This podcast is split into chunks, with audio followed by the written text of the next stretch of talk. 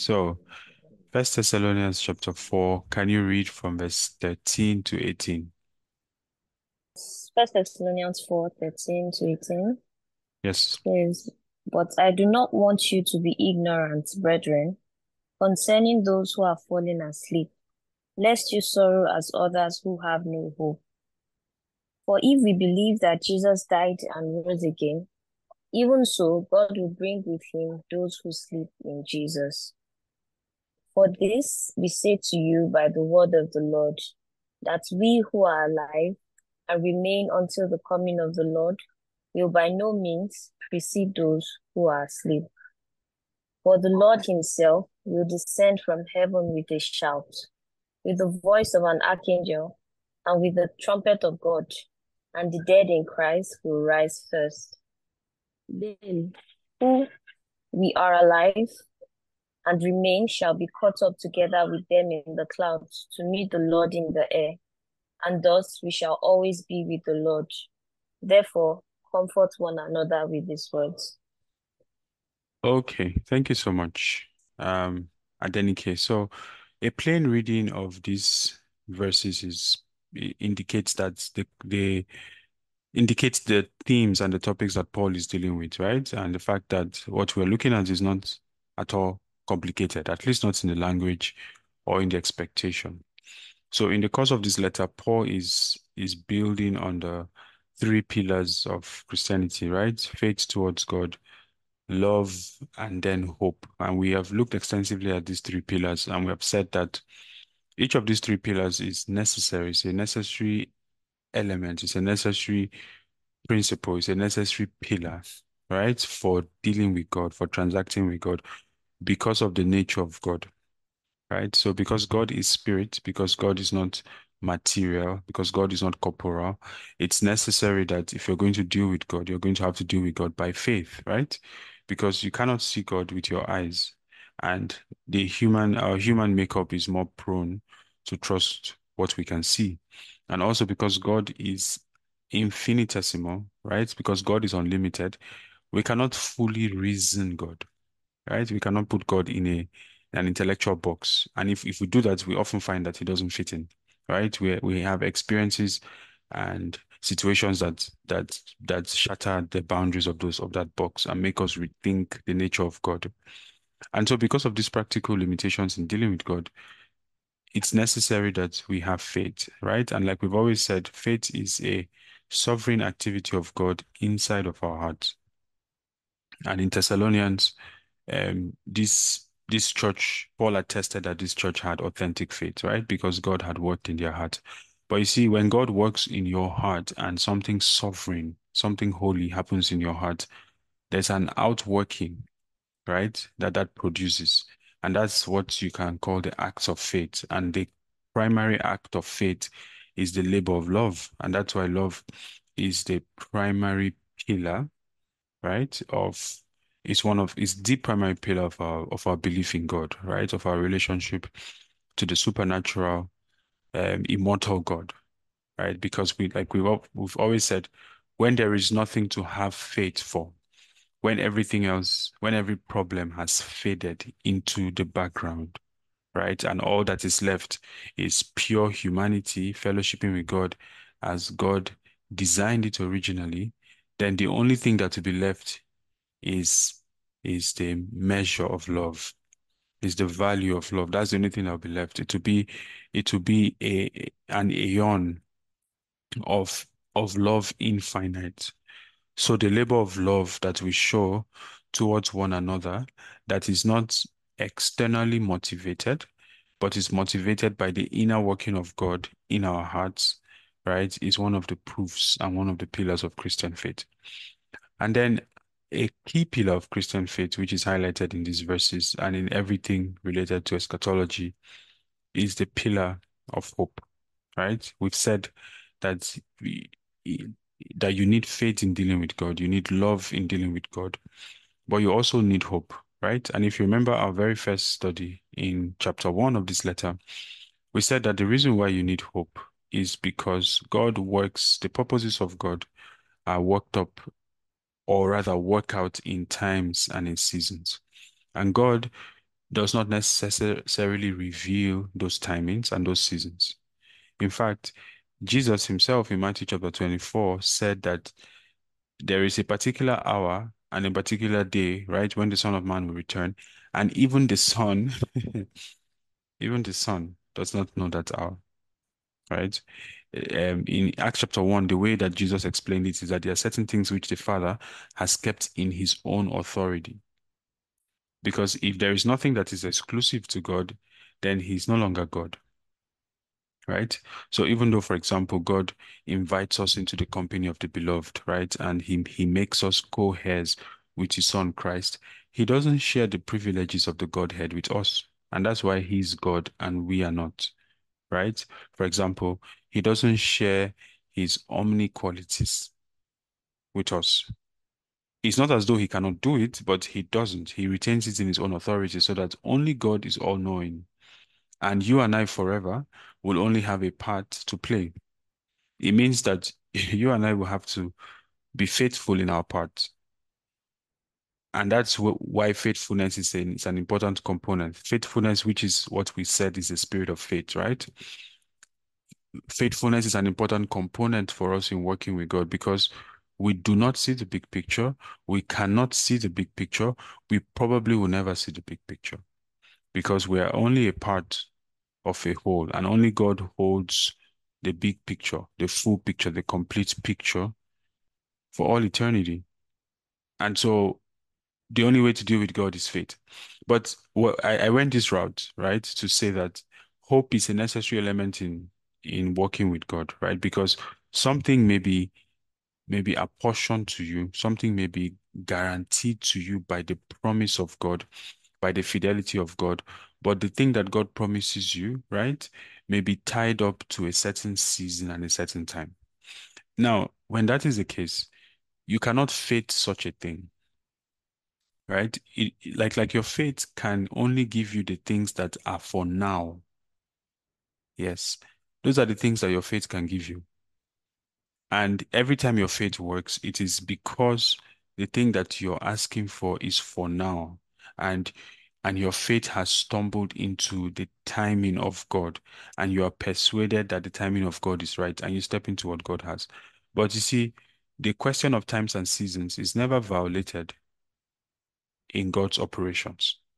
I'm saying that to say that it's because of the reality of times and seasons that we need hope in our walk with God.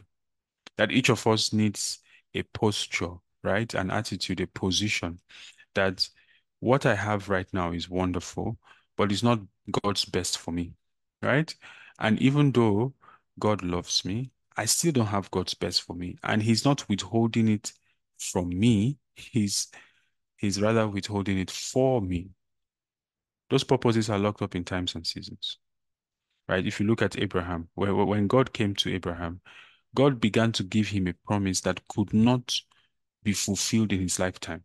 Now, there were elements of the promise that could come to pass in his lifetime, right? So, for example, he could step into the land and he could build tents and altars into the land. But there was no way in his lifetime, except if he lived forever, that Abraham could inherit the full scope of what God was offering him.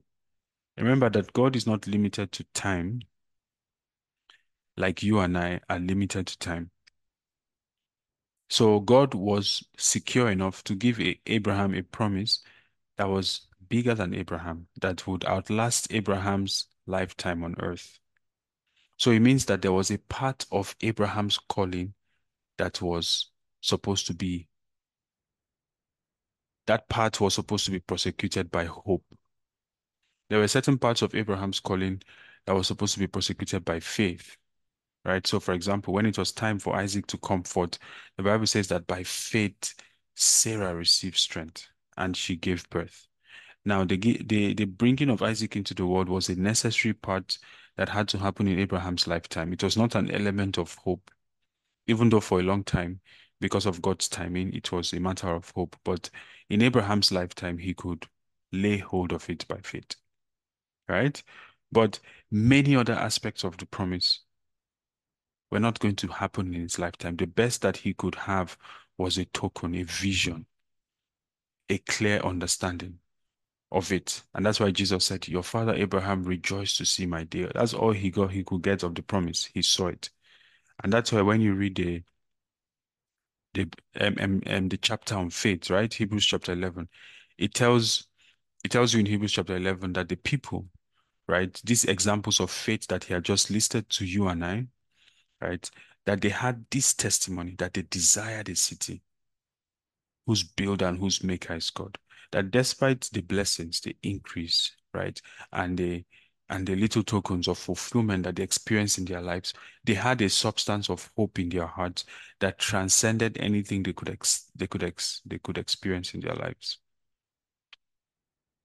Now, why did I go this route, right? To explain all of this stuff is to say that you and I as Christians, there's a certain aspect of our Christianity and our calling that is promised but is not yet actualized.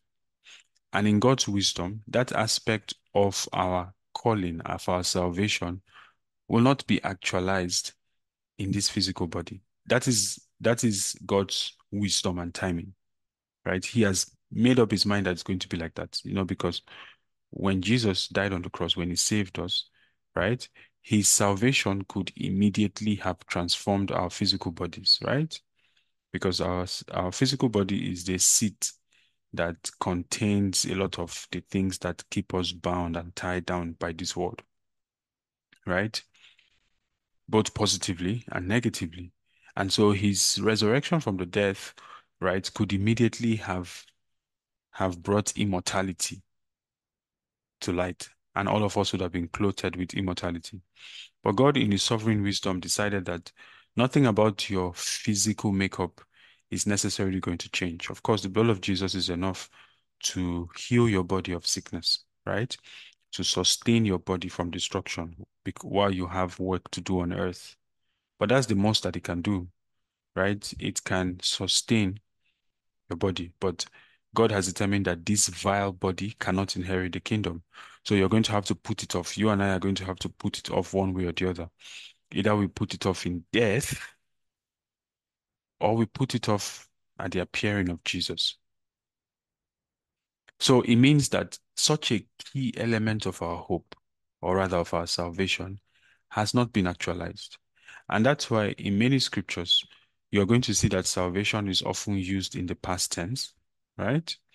And salvation is also used in the future tense. In fact, in Thessalonians here, salvation is primarily used in the future tense. And that's to say that there is an aspect of our believing that we need to keep believing to the end for. Right? Yes. So the fact that we have not inherited what God promised, and all of this is going to make sense when we start looking at eschatology, right? The fact that we have not inherited what God promised does not in any way diminish the promise. It does not make it less sure because sometimes you can read the uncertainty that surrounds the things to come. It's been 2000 years. Jesus has not come. Have we missed it somewhere? You know, is everything still sure? You see, the fact that it does not come to pass does not diminish the surety of it. Hebrews tells us that the new covenant was established on two immutable things by which God cannot lie. Right? And so, even though God didn't need to swear, because if God gives a promise, the promise of God by its nature is immutable. Right? But even though God didn't to swear, he swore when he established the priesthood of Christ that this is going to be a priesthood after the order of Melchizedek, and that there are going to be priests after you, and that I'm going to make your enemies your footstool. And our salvation and our inclusion in the kingdom of God is tied to that covenant.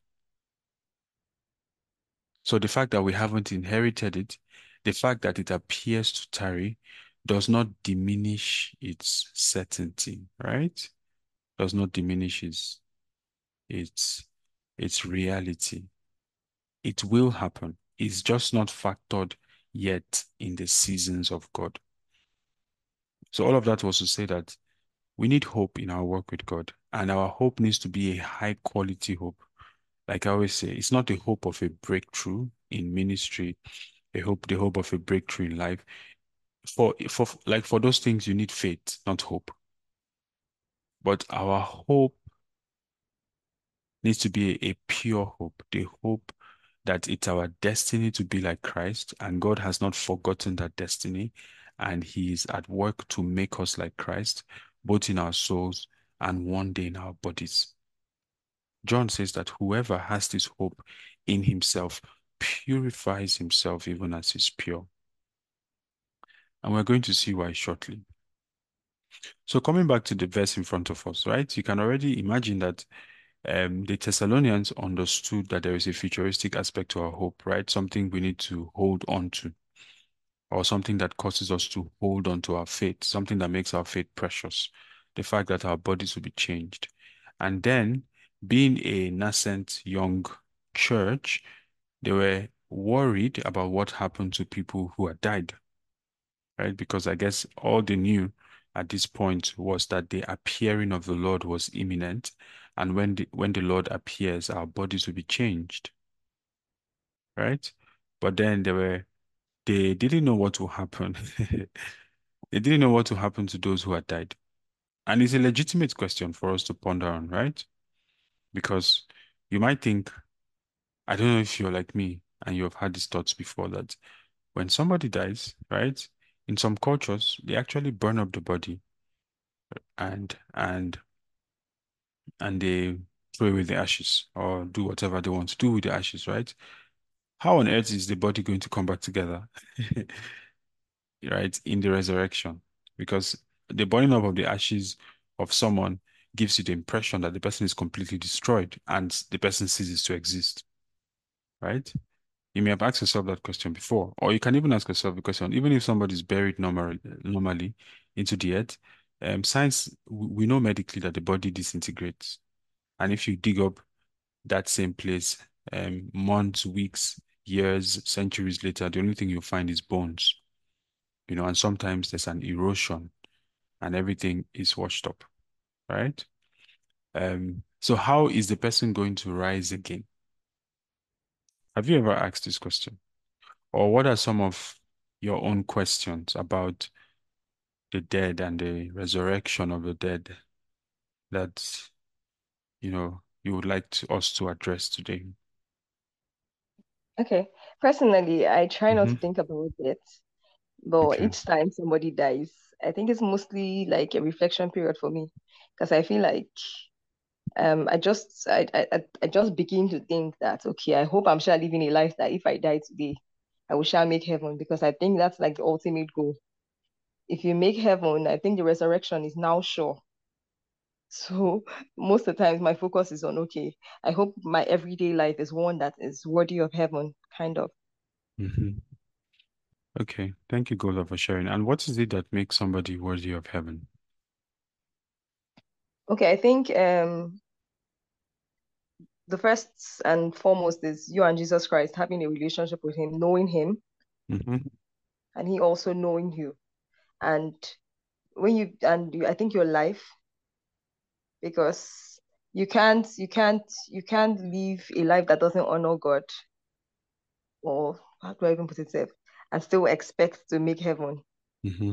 I think it's your life and your relationship with God. That's like the main point. Yes. Any other thoughts? Thank you so much, Gola.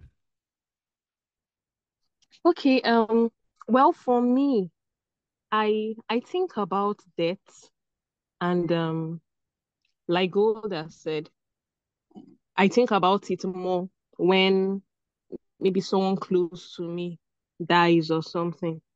And then before now, I used to have this idea that once your son is in purpose, you're doing the will of God, you're serving God, you really know God, like you're making impact on earth somehow that long life is assured, kind of.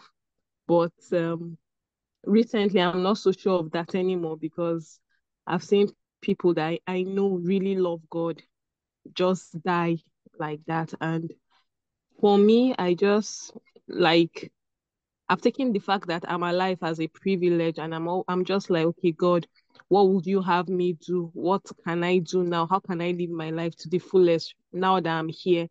And I take each day as a gift because well, in a sense, there's no guarantee of being like um to keep being on this side.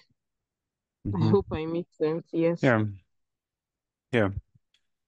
And maybe it's worth it. Thank you, Ene.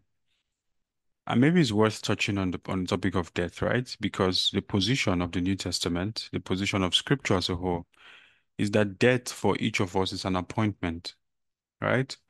Death is not an accident.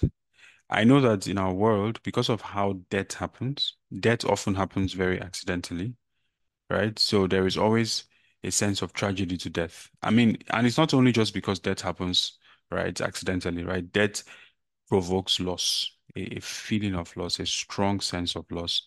It provokes the kind of feelings in us that nothing else about life, right, can can provoke, right? So all of those things are factors that contribute to why death has such a strong grip on us. Also, death um, reflects the possibility of the unknown, you know, um, and like the unknown unknown.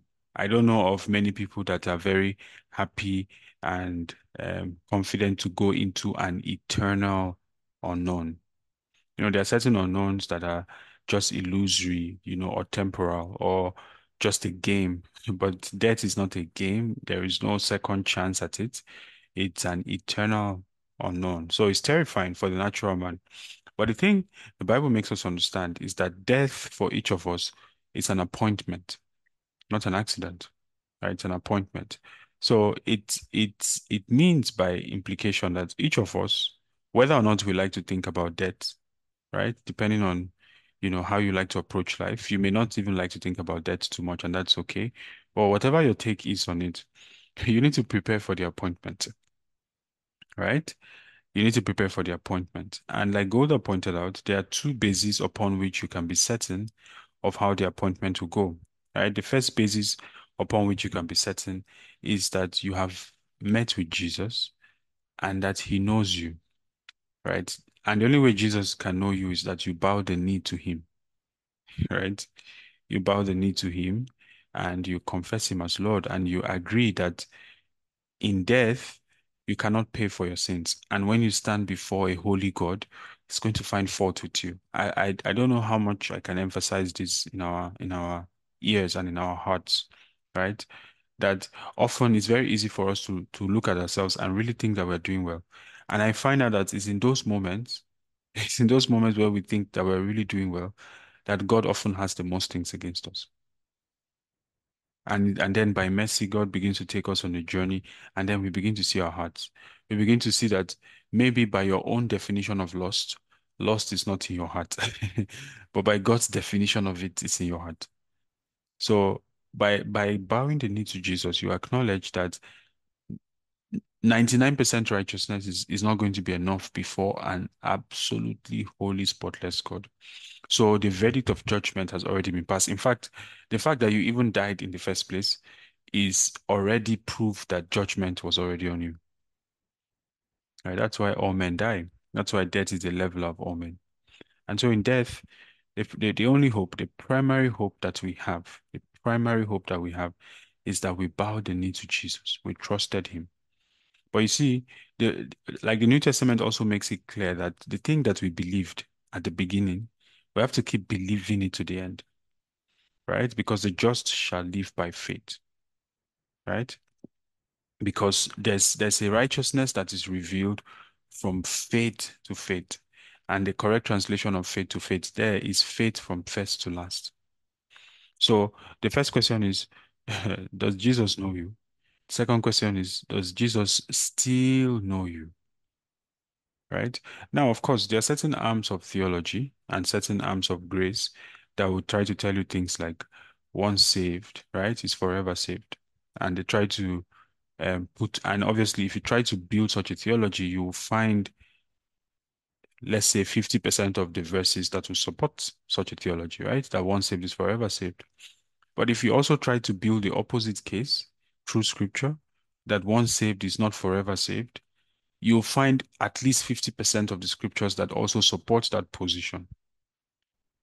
Right? So what it means at the very least is that if you decide that you want to you want to fall asleep, you want to be you want to be um, unfaithful to Jesus, you are putting your life on a 50-50 chance, right? And I think that God made it deliberately like that because um, he's ultimately the judge of all men, right? And only him can determine and decide at which point a line was crossed. None of us can answer that question. And God didn't give us any of the tools to answer that question. So the question is why why go for a 50-50 arrangement? Right? When you can live your life with the understanding that my life matters. Jesus cares about my heart, cares about my conduct, he cares about my life. And it doesn't mean that I'm perfect. It doesn't mean that I don't have struggles. It doesn't mean that I don't have mistakes, but but my heart must be seeking Jesus. At least if you live like that, you can be guaranteed that based on what the word of God says, death is nothing to fear for you. Right? But even if let's say you you you somehow live your life unfaithful to Jesus, but because of his mercy, you end up in heaven. Like the New Testament also gives us sufficient glimpses, let's put it like this, to show that eh, not everybody will be excited to see Jesus. I mean, they will be saved, right? At the end of the day. But think about it. You and I, one day, we're going to see Jesus face to face. There's not going to be a preacher in between us. There's not going to be a worship leader in between us. There's not going to be a song, you know, to stir our emotions in between. It's just going to be you and him.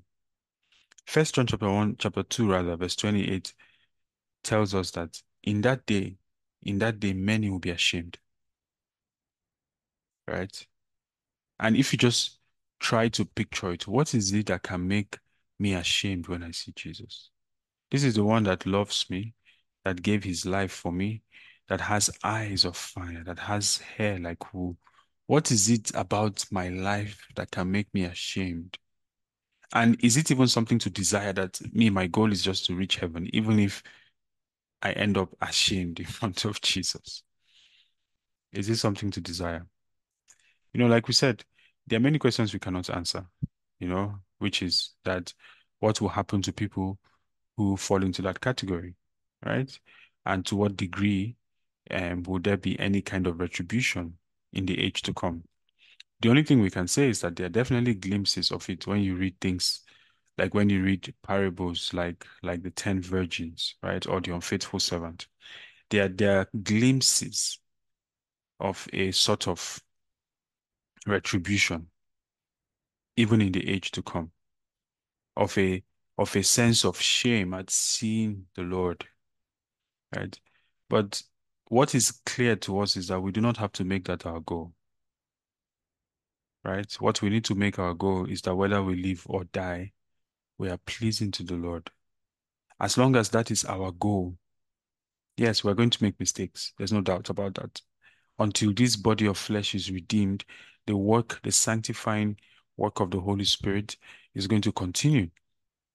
But as long as our goal is to be pleasing to Jesus, right, then we can be sure of where we stand. And the appointment with death is not anything to fear. In fact, in fact, you can be so in tune with Jesus that the appointment of death is something to look forward to. Because you know that for the believer, if the gospel is true, then it means that the best is yet to come. It means that whatever version of you that you think is the best, you haven't seen it yet. And that is the great divide, is the thing that ushers you into well done, good and faithful servant. It's the thing that ushers you into your rest, into that final and ultimate rest. So there's a degree of fellowship you have to Jesus that you begin to anticipate that appointment. It's not, it's not anything to fear. And that's my prayer for us, friends, that we will completely lose any remnant fear of death, right? Any remnant um, desire for this world that makes us think that anything in this world supersedes the world to come. Not that any of us is going to die, or any of us is going to die young by the grace of God. None of us. That will happen to none of us. But you see that the Christian who lives in this world must always have eternity in view. Yes, you must you must have a weighing system that constantly allows you weigh the enjoyments, the trophies, the pleasures, the good things of this world against the ultimate things of eternity. Okay? And going back to our verse then that's in front of us, right? Paul says in verse 14 that if we believe that Jesus died and rose again, even so, God will bring with him those who sleep in Jesus. So he uses the metaphor sleep as the metaphor for death to illustrate that um, death is not a finality for humanity, right? Death is not a finality for any of us. Sleeping doesn't necessarily mean that they are sleeping where they are right now. Sleeping is a physical metaphor, right? That is that is physically observable when someone dies. They look like they're sleeping. Are they? At least that's the closest metaphor to describe what is happening to them. But you see, their spirit is alive with Jesus, wherever it is that they are. One thing that is for sure is that they are with Jesus. And Paul says that God will bring them with him. So here he's hinting at the return of Jesus. Now, verse 15 For this we say to you by the word of the Lord, that we who are alive and remain until the coming of the Lord will by no means precede those who are asleep. So, in this matter of the return of Jesus, being alive is not actually an advantage, right? In many ways, death, or at least the people who are sleeping in the Lord, are at some kind of advantage. Paul says that we will by no means precede them. Why? For the Lord himself will descend from heaven with a shout. Now, I want you to note the literalness of the signs that will accompany the coming of the Lord, right? Because this will help us interpret chapters like Matthew chapter 24, right? And see that there is nothing written here that is allegorical, right? Or that is metaphorical. These are literal expressions, right? The Lord Himself will descend from heaven with a shout. There will be a shout of the Lord's voice. So this lines up with Jesus' teaching in Matthew chapter 5 about his return, right? With the voice of an archangel, with the trumpet of God, and the dead in Christ will rise first. So this is what the Bible calls the first resurrection, right? That when when when the Lord comes, the dead in Christ will rise and will meet him in the air. Then we who are alive and remain shall be caught up together with them in the clouds to meet the Lord in the air. And thus we shall always be with the Lord. Therefore, comfort one another with these words. Now, um, we who are alive, verse 17, right, and remain shall be caught up. Now, the word up in this in this verse, let me try to find it, um, because that's the word that is often translated rapture, right? Um, because the word the word ra the word rapture by itself is not found in these verses in the Greek, right? But we find the word up, which is the Greek word harpazo. Harpazo can be used in a few contexts, right? Harpazo can be used in the context of catching away speedily, caught up, catching away speedily. So it means that there's going to be a twinkling of an eye um, measure about it. It's going to happen speedily. It's going to happen unexpectedly, right? There's going to be an unexpectedness about it. Um, and an example of this in Acts is in Acts chapter 8, verse 39, right? Where the Bible says, remember after Philip um, had finished preaching to the Ethiopian eunuch, the Bible says that he was caught away.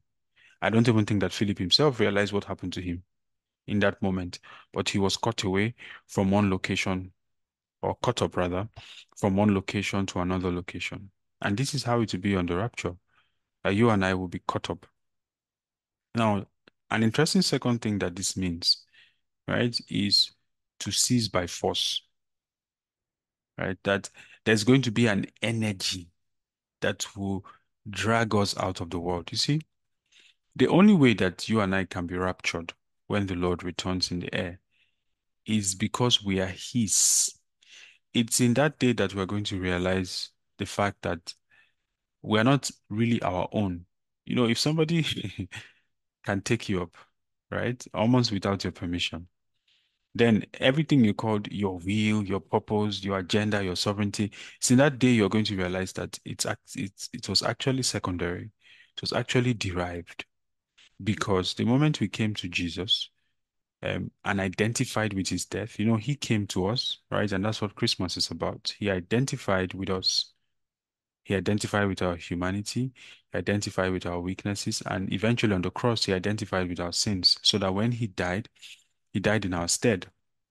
All right. So that if we identify with him, we also identify with his death. All right. So it means that when you identified with Jesus as your Lord and Savior, what you said by covenant is that your, is that your life has come to an end.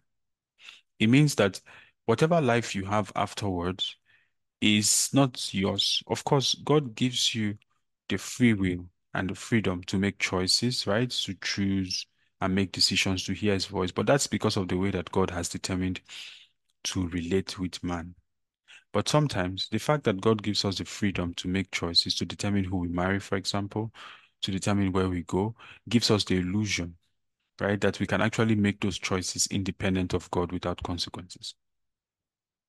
But you see, when you came to Christ, your destiny became tied up with Christ. You don't have a destiny outside of Christ. And that's why it's a mistake to do things without hearing from Christ, without knowing his will, without knowing his perspective. The the best that will happen to those things is that they will not last. Right? They will be blown away at the end of the day.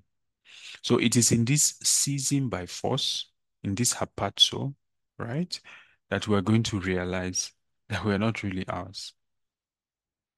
And one of the things that this is supposed to stay upon, stay up in our hearts is confidence. When we walk on the streets, that's the kind of confidence that David had. When he said, Even though I walk through the valley of the shadow of death, I will not fear.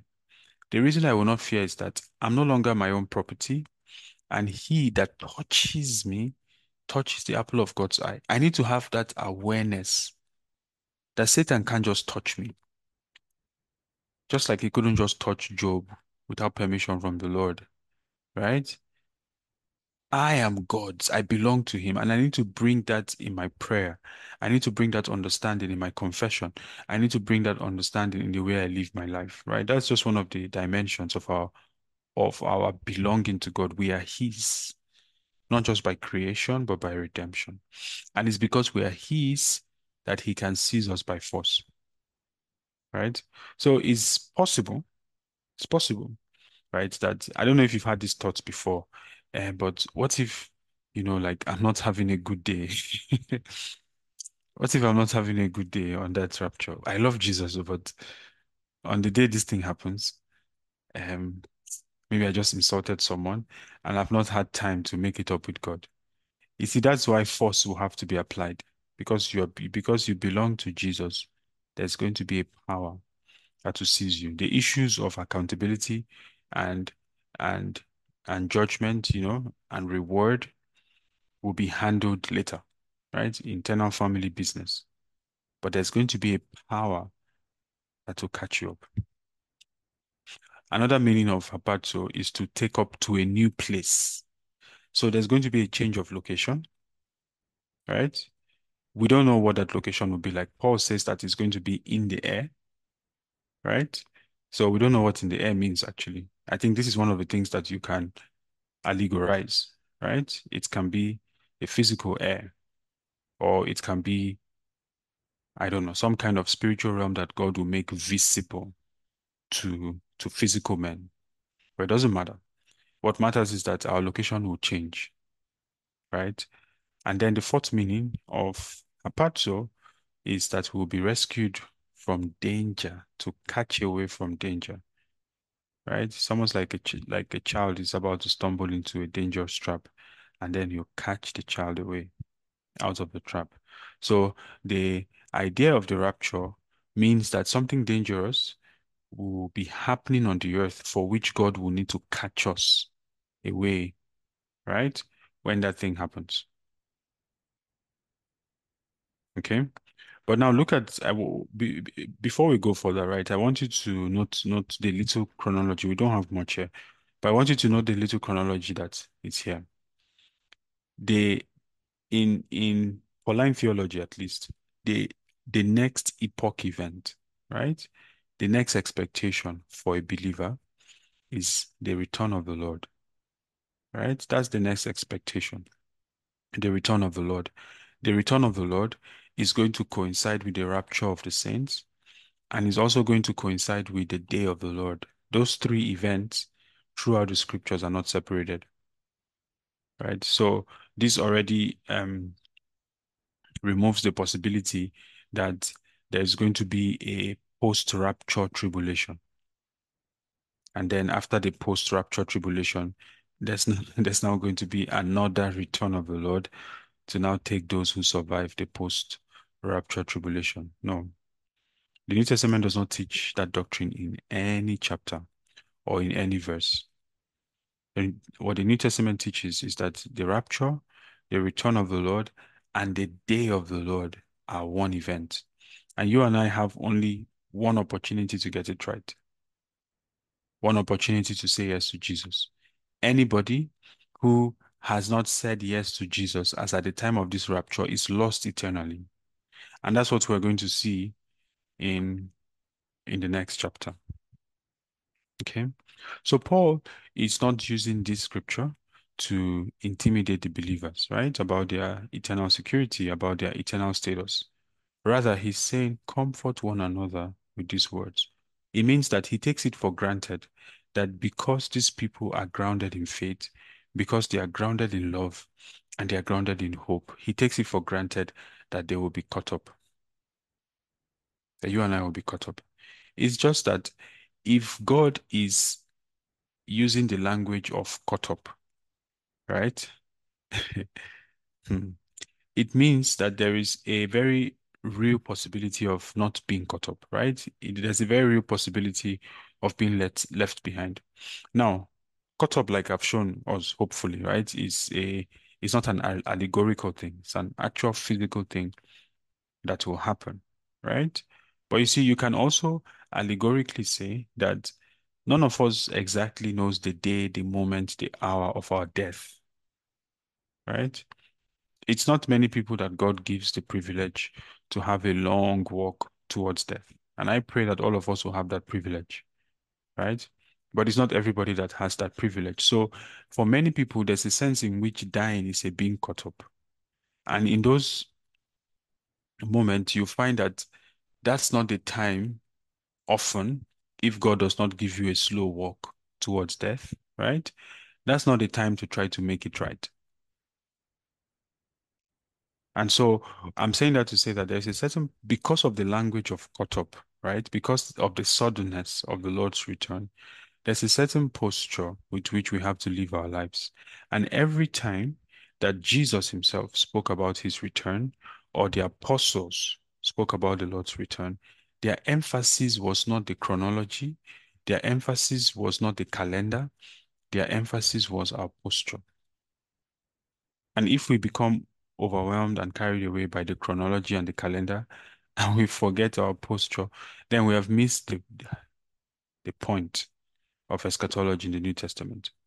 Remember, the basis of our hope, why hope is necessary in walking with God, is that there are certain things that God has retained in His authority for times and seasons. God has determined that only Him knows the times and seasons, and those purposes will only be worked out in His times and seasons. So, the instructions, the prophetic revelation that's given to us in the New Testament about the return of the Lord is not an attempt to give us an expo on the times and seasons. I think this is where we often miss it with prophetic writings, especially as it regards the eschaton. It's not an expose on how to figure out the times and seasons, but rather it's an admonition to encourage us towards hope.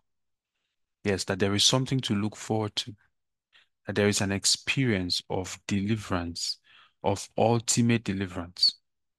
right? From this body of flesh, where we'll be given new bodies, where we will meet with the Lord in the air. There is that experience, and that experience is eternal. And it's an experience worth longing for, right? It's an experience worth waiting for. It's an experience worth hoping for. Okay. So now we can read First Thessalonians chapter 5 from verse 1 to 11. Before we do, do you have any thoughts or any questions?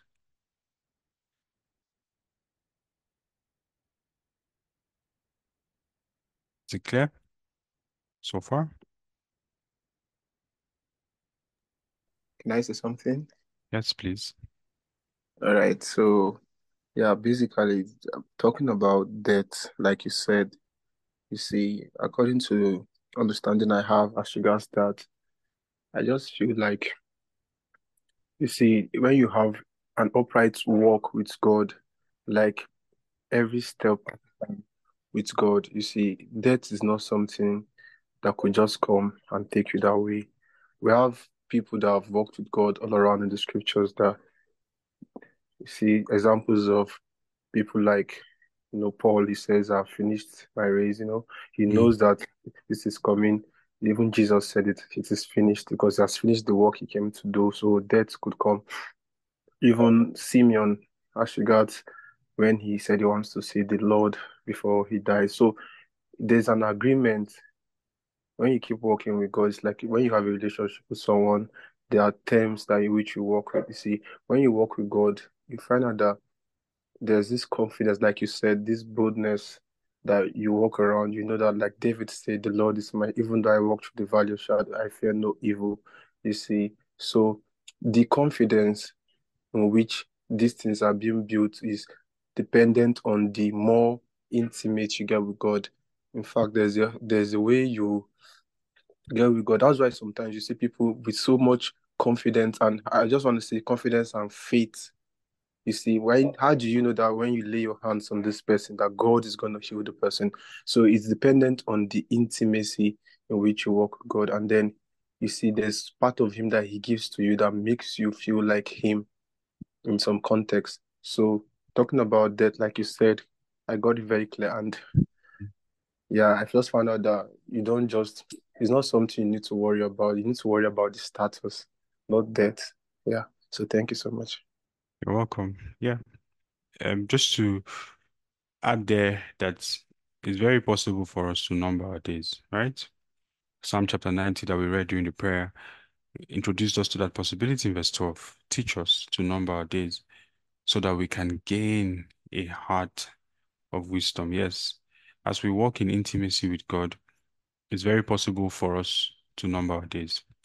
But it doesn't mean that God would is bound to necessarily tell us the moment of our death. Of course, we wish he tells us. So, for example, if you think about Stephen, right?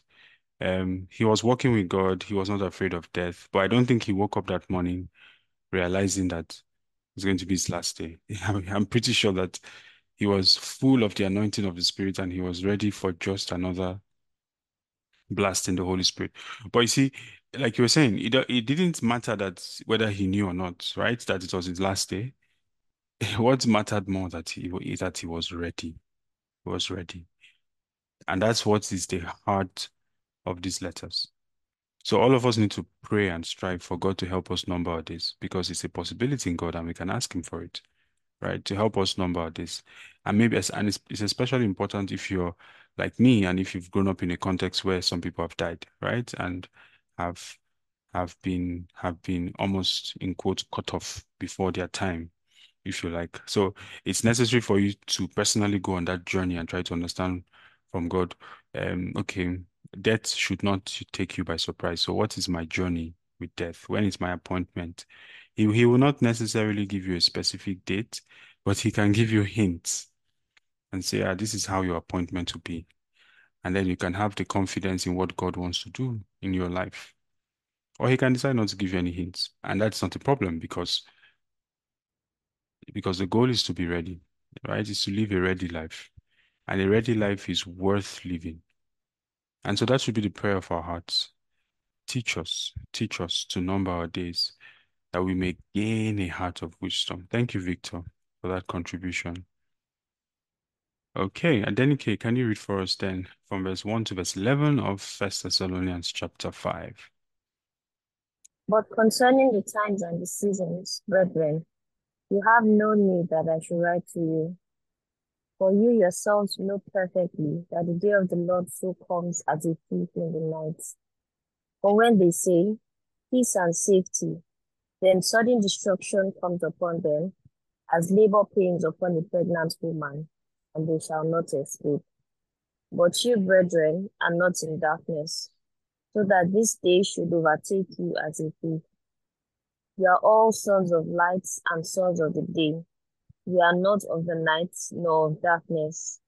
Therefore, let us not sleep as others do, but let us watch and be sober. For those who sleep, sleep at night, and those who get drunk are drunk at night. But let us, who of the day, be sober, putting on the breastplate of faith and love, and as a helmet, the hope of salvation. For God did not appoint us to wrath, but to obtain salvation through our Lord Jesus Christ, who died for us, that whether we wake or sleep, we should live together with him. Therefore, comfort each other and edify one another, just as you are, just as you also are doing. Okay. As to eleven, right? Yes, thank you, Adenike. Okay, so I think that these verses already highlight some of the things that we've mentioned, right? Um, but let's let's try to pick out the important pieces here. So verse one says, concerning the times and seasons, brethren, you have no need that I should write to you, right? Because you don't know the exact timing, even though God has given us some hints about the seasons and the kind of um, signs that will accompany that season, and that's what we're going to see when we read second when we get to Second Thessalonians chapter two. But the times and the seasons, right, are not the primary concern of the one who knows God. Right. And then in verse 2, it tells us the the surprising nature of it. It says that for you yourselves know perfectly that the day of the Lord so comes as a thief in the night. Now, the, the day of the Lord comes as a thief in the night, right? Not to those who have believed in the Lord. And by that I mean that God is not um, planning the day of the Lord. And, and by the way, I feel like this this this day of the Lord is calling me. But let's focus on this for now. God is not planning the day of the Lord, as to say, which day can I catch all these sinners unawares, especially these my children that have not been following my instructions. No, he is definitely not planning that, especially not for his children. Rather, it comes like a thief in the night for people who are in the night, right? Because people who are in the night have no sense of the expectation of God. So that's why the passage says that they would rather be saying peace and safety. Now, if if you walk with Jesus personally, right? If you work with Jesus personally, I believe that you're going to have signs in your spirit before the day of the Lord comes, right? Even though you may not know um, logically or uh, cognitively that the meaning of those signs is that the Lord's return is literally in the next one hour, right? Or it's literally tomorrow. But as the, as the Lord begins to draw near from heaven, if it is the same Lord who is in heaven that lives in you, there will be movement in your heart.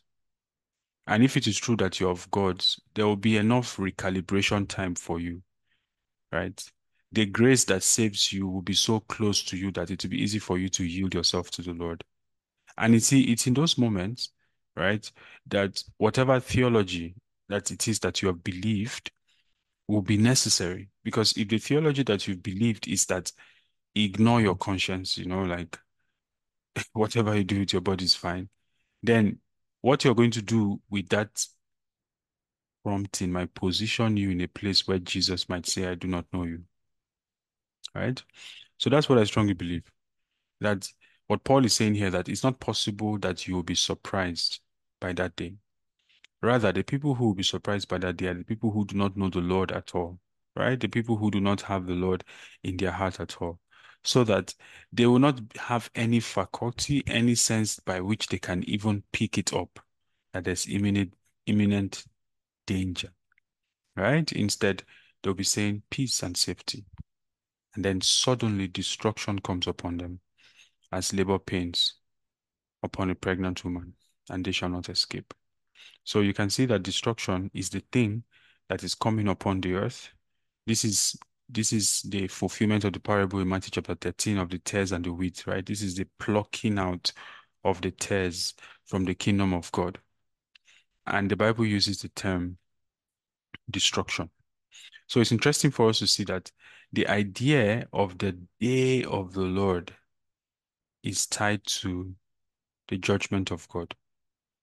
And what God wants us to see here is that for millennia, right, for thousands of years, God gives us room, if you like, to exercise ourselves, right? He keeps giving us hints that He's there, that He's God, and He keeps drawing us to Himself, right?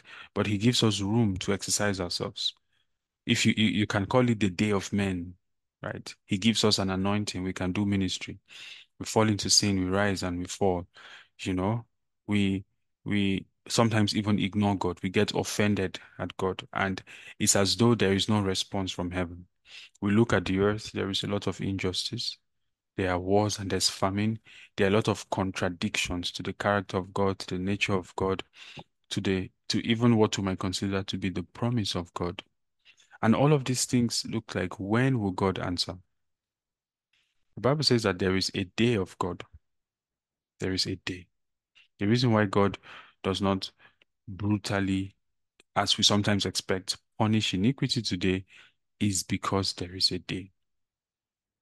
And you see, the, the reality of this coming day is one of the things that's supposed to plant in our hearts a concern, a burden for sinners, right? To warn them about this day. That there is a God who created the universe and he's not oblivious. He's not unaware of the things that go on in it and that he's not unaware of the things that we do with our free will, right? And with the power of choice that he gives to us. But then he tells us something about you and I in verse 4. He says, Brethren, you are not in darkness. So now this is what I want us to see about this idea of darkness, right? That there is an ontological being in darkness. And Paul is convinced that nobody who has received Christ is in darkness or of darkness. What that means is that darkness is a state of existence, right? It's a state of existence where you cannot discern God or discern the things of God. And even if you can discern them, you cannot appreciate them. You cannot see the light. The proof that someone is in darkness is that the person cannot recognize Jesus as Lord. The person cannot see that they are a sinner person cannot see that they need God, right? The person cannot exercise faith. You know that it's not easy to exercise faith. To you and I, who are by the mercy of God in the light, it seems commonsensical, if there's such a word, for us to exercise faith, right? It seems natural for us to trust God, for us to believe in God. But you see, if it was natural and if it was something that we could make up by ourselves, right? Then many people around us would have found God and believed in Him. But you see, it is because of being in darkness. Paul says in 2 Corinthians chapter 4 that if our gospel be hid, it is hid from those who are perishing or who are in darkness. And the way that darkness works is that the prince of this world has placed a veil over their spiritual eyes. So he says that you and I are not in darkness. And because we are not in darkness, because we have the faculty of faith, we have the faculty of hope, we have the faculty of love, that day cannot take us by surprise. He says that we are sons of light and not sons of darkness. So now, verse 4 and verse 5 are the ontolo ontological being in darkness or being in light, right? However, it's possible for someone who is in the light, meaning that that is his state, that is his calling, that is where he or she is supposed to operate from. It's possible for someone who's in the light to sleep or to walk in darkness. And that's why in John's letter of First John chapter 1, he said, if we walk in the light. So it's possible that even though that I am off the light, right? Because I have been saved and I've received God's Son into my heart. And so because of that, I'm off the light. It's possible for me to turn off the light. Remember, we looked at that in First John, right? It's possible for me to to close the Bible, the Word of God, and not read it. Or even if I read it, um, I drift. You know, we looked at drifting when we did Hebrews. I, I don't allow the Word of God to to to examine me, to prune me, to check me, to test me, to know me, to try me. Right? I'm just drifting along. It means that I'm not using the light. It's possible for me to neglect the gathering of ourselves together because that's a source of light when we come together. And that's walking in darkness.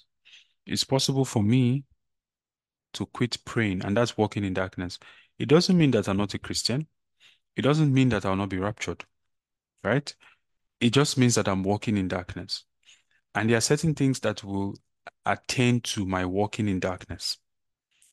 One of them is going to be the fear of death, right? One of them is going to be that that day of the Lord is going to take me unexpectedly.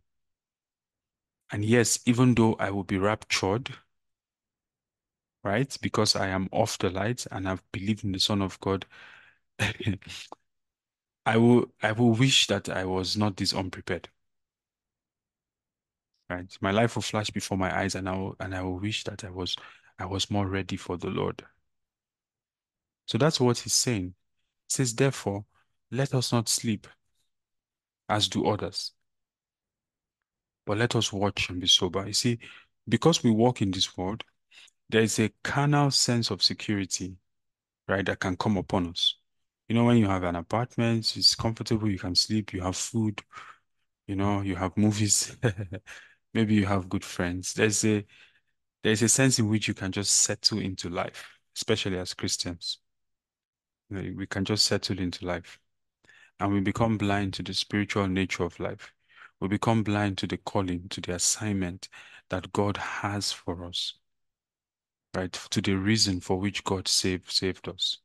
He says, let us not sleep because those who sleep do so at night. So let us not entertain spiritual blindness. And how do you know that you're sleeping? You know that you're sleeping when your vitality is no longer there. And what do I mean by your vitality? I mean your capacity and your ability to exercise faith. There's no excitement for that anymore. Your capacity to walk in love or to exercise the hope that is in Christ. When that begins to happen, then you know that you're sleeping. He says, and those who get drunk, they get drunk in the night. Another possibility, right, of a hopeless Christian life is that we can become drunk. And by drunk is meant here, we can become filled with the things of the world so that the love of God begins to slowly dissipate from our hearts. So the apostle tells us that this is not the posture that we're supposed to take, but rather in anticipation of the Lord's return, in anticipation of the fact that we are going to see Jesus face to face, right?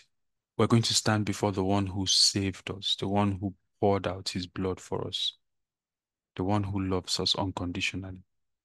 In anticipation of that fact, the one who sees us, who sees the depths of our souls, says, Let us who are of the day, who are of the light, we are already of light by the grace of God. So let us be sober and let us put on these three pillars of our faith the breastplate of faith and love.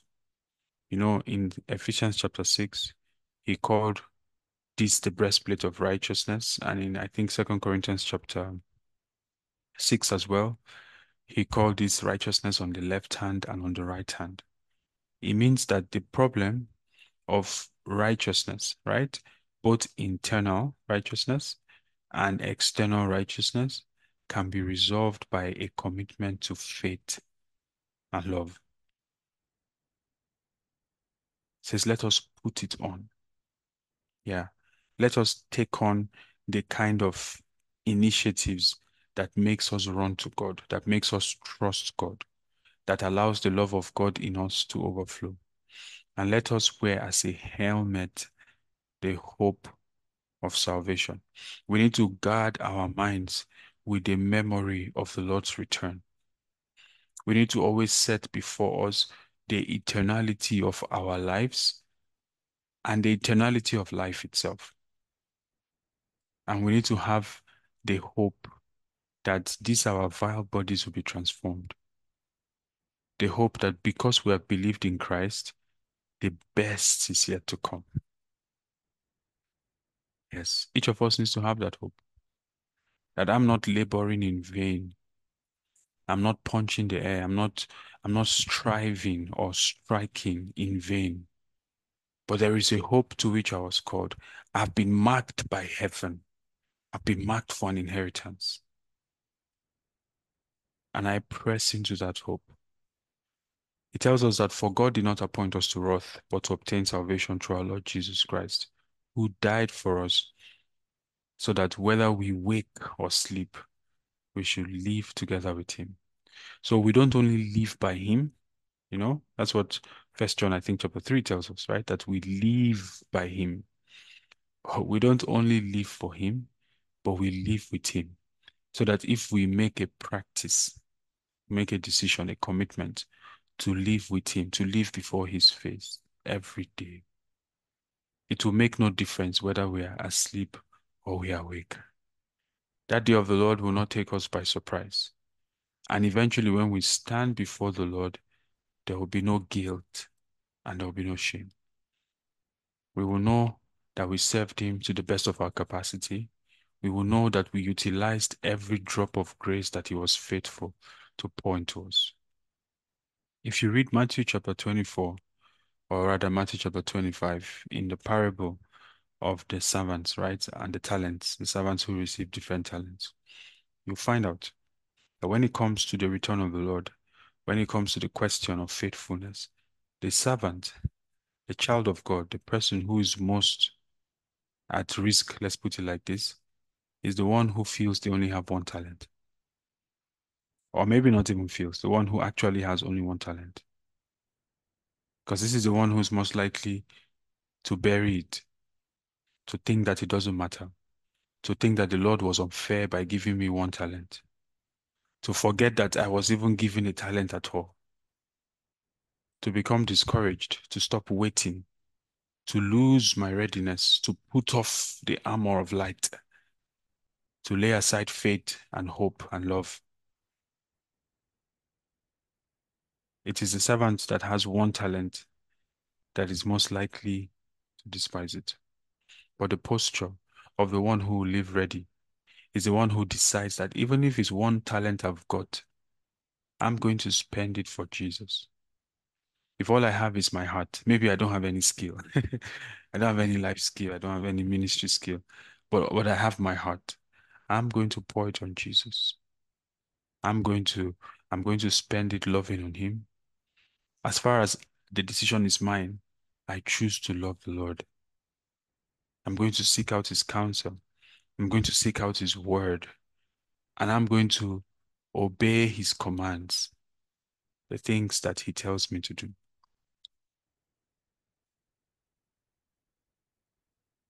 It says that Christ died for us for this purpose, so that whether we are asleep or awake, whether we are alive or we are in the world to come, we should live together with him.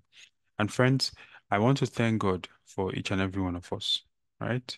I want to thank God because I know in my heart that um, our commitment to this Bible study, even when it's not easy to commit, and and the, in the face of the battles and the difficulties that you're facing in your personal life, is proof, it's proof that God has done a genuine work of faith in your heart.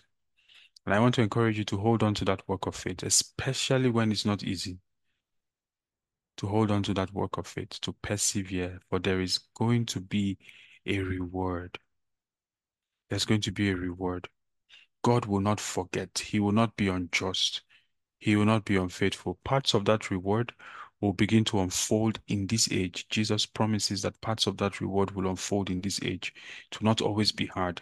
At some point, the struggle will give way and you will enter into a different season. Part of that reward will come in this life. But our ultimate expectation is not anything that this life can offer. It is that we will meet with Jesus. Yes, we will meet with him. And in that day, faith will become sight. John says, Beloved, now are we the sons of God. It does not yet appear what we shall be. When I see him, I will be like him. I will be like him. And my greatest joy my greatest joy. Nothing, no, no joy I've experienced or I will experience on earth will compare to the joy of hearing him say, Well done. Well done. To the joy of seeing a smile on his face. So we pray, Lord Jesus, that you give us extra oil, Lord, in our lamps. We pray that you give us extra oil in our lamps, Jesus. Keep us burning, make us wise, make us wise, teach us, teach us to number our days, oh God, to look beyond the suffering, to look beyond the hardship, to look beyond the contradictions, to look beyond the difficulty, to look beyond the facades. Teach us, oh God, to number our days. Teach us, Lord that we may gain a heart of wisdom. May we be numbered. May we be numbered among the wise, Lord, as we go into 2024 in our posture, in our attitude, in our commitment, in our prayers, in our loving, in our expression of faith. May we be numbered among the wise. May we be counted and says, these are the wise ones upon whom the wisdom of God has helped. Yes, we pray, oh God, that the days will not determine our posture. No, that the circumstances will not determine our posture. That the, that, that the news, the current affairs will not diminish our waiting. Yes, but that our light will burn brighter through every season. Will burn brighter through every season. Teach us, oh God, what it means to put on the armor of light Yes, that even when we are physically asleep, that our spirits are burning with the flames of heaven. Teach us, oh God, what it means to put on the armor of light. May we put away every hidden thing of dishonesty, Lord. May we put away every hidden thing of darkness. May we put it away. May we lay it aside. May we count it as worthless. And may we walk as children of light. May we walk as children of light. I say to you, arise and shine, for your light is come. Awake, awake, and Christ will give you light. May we walk in the fullness of that light, Jesus. Selamataya Sukapana. May we be ready. May we be ready, Jesus. Oh, I just want to give us a moment to talk to the Lord, just five minutes to talk to the Lord.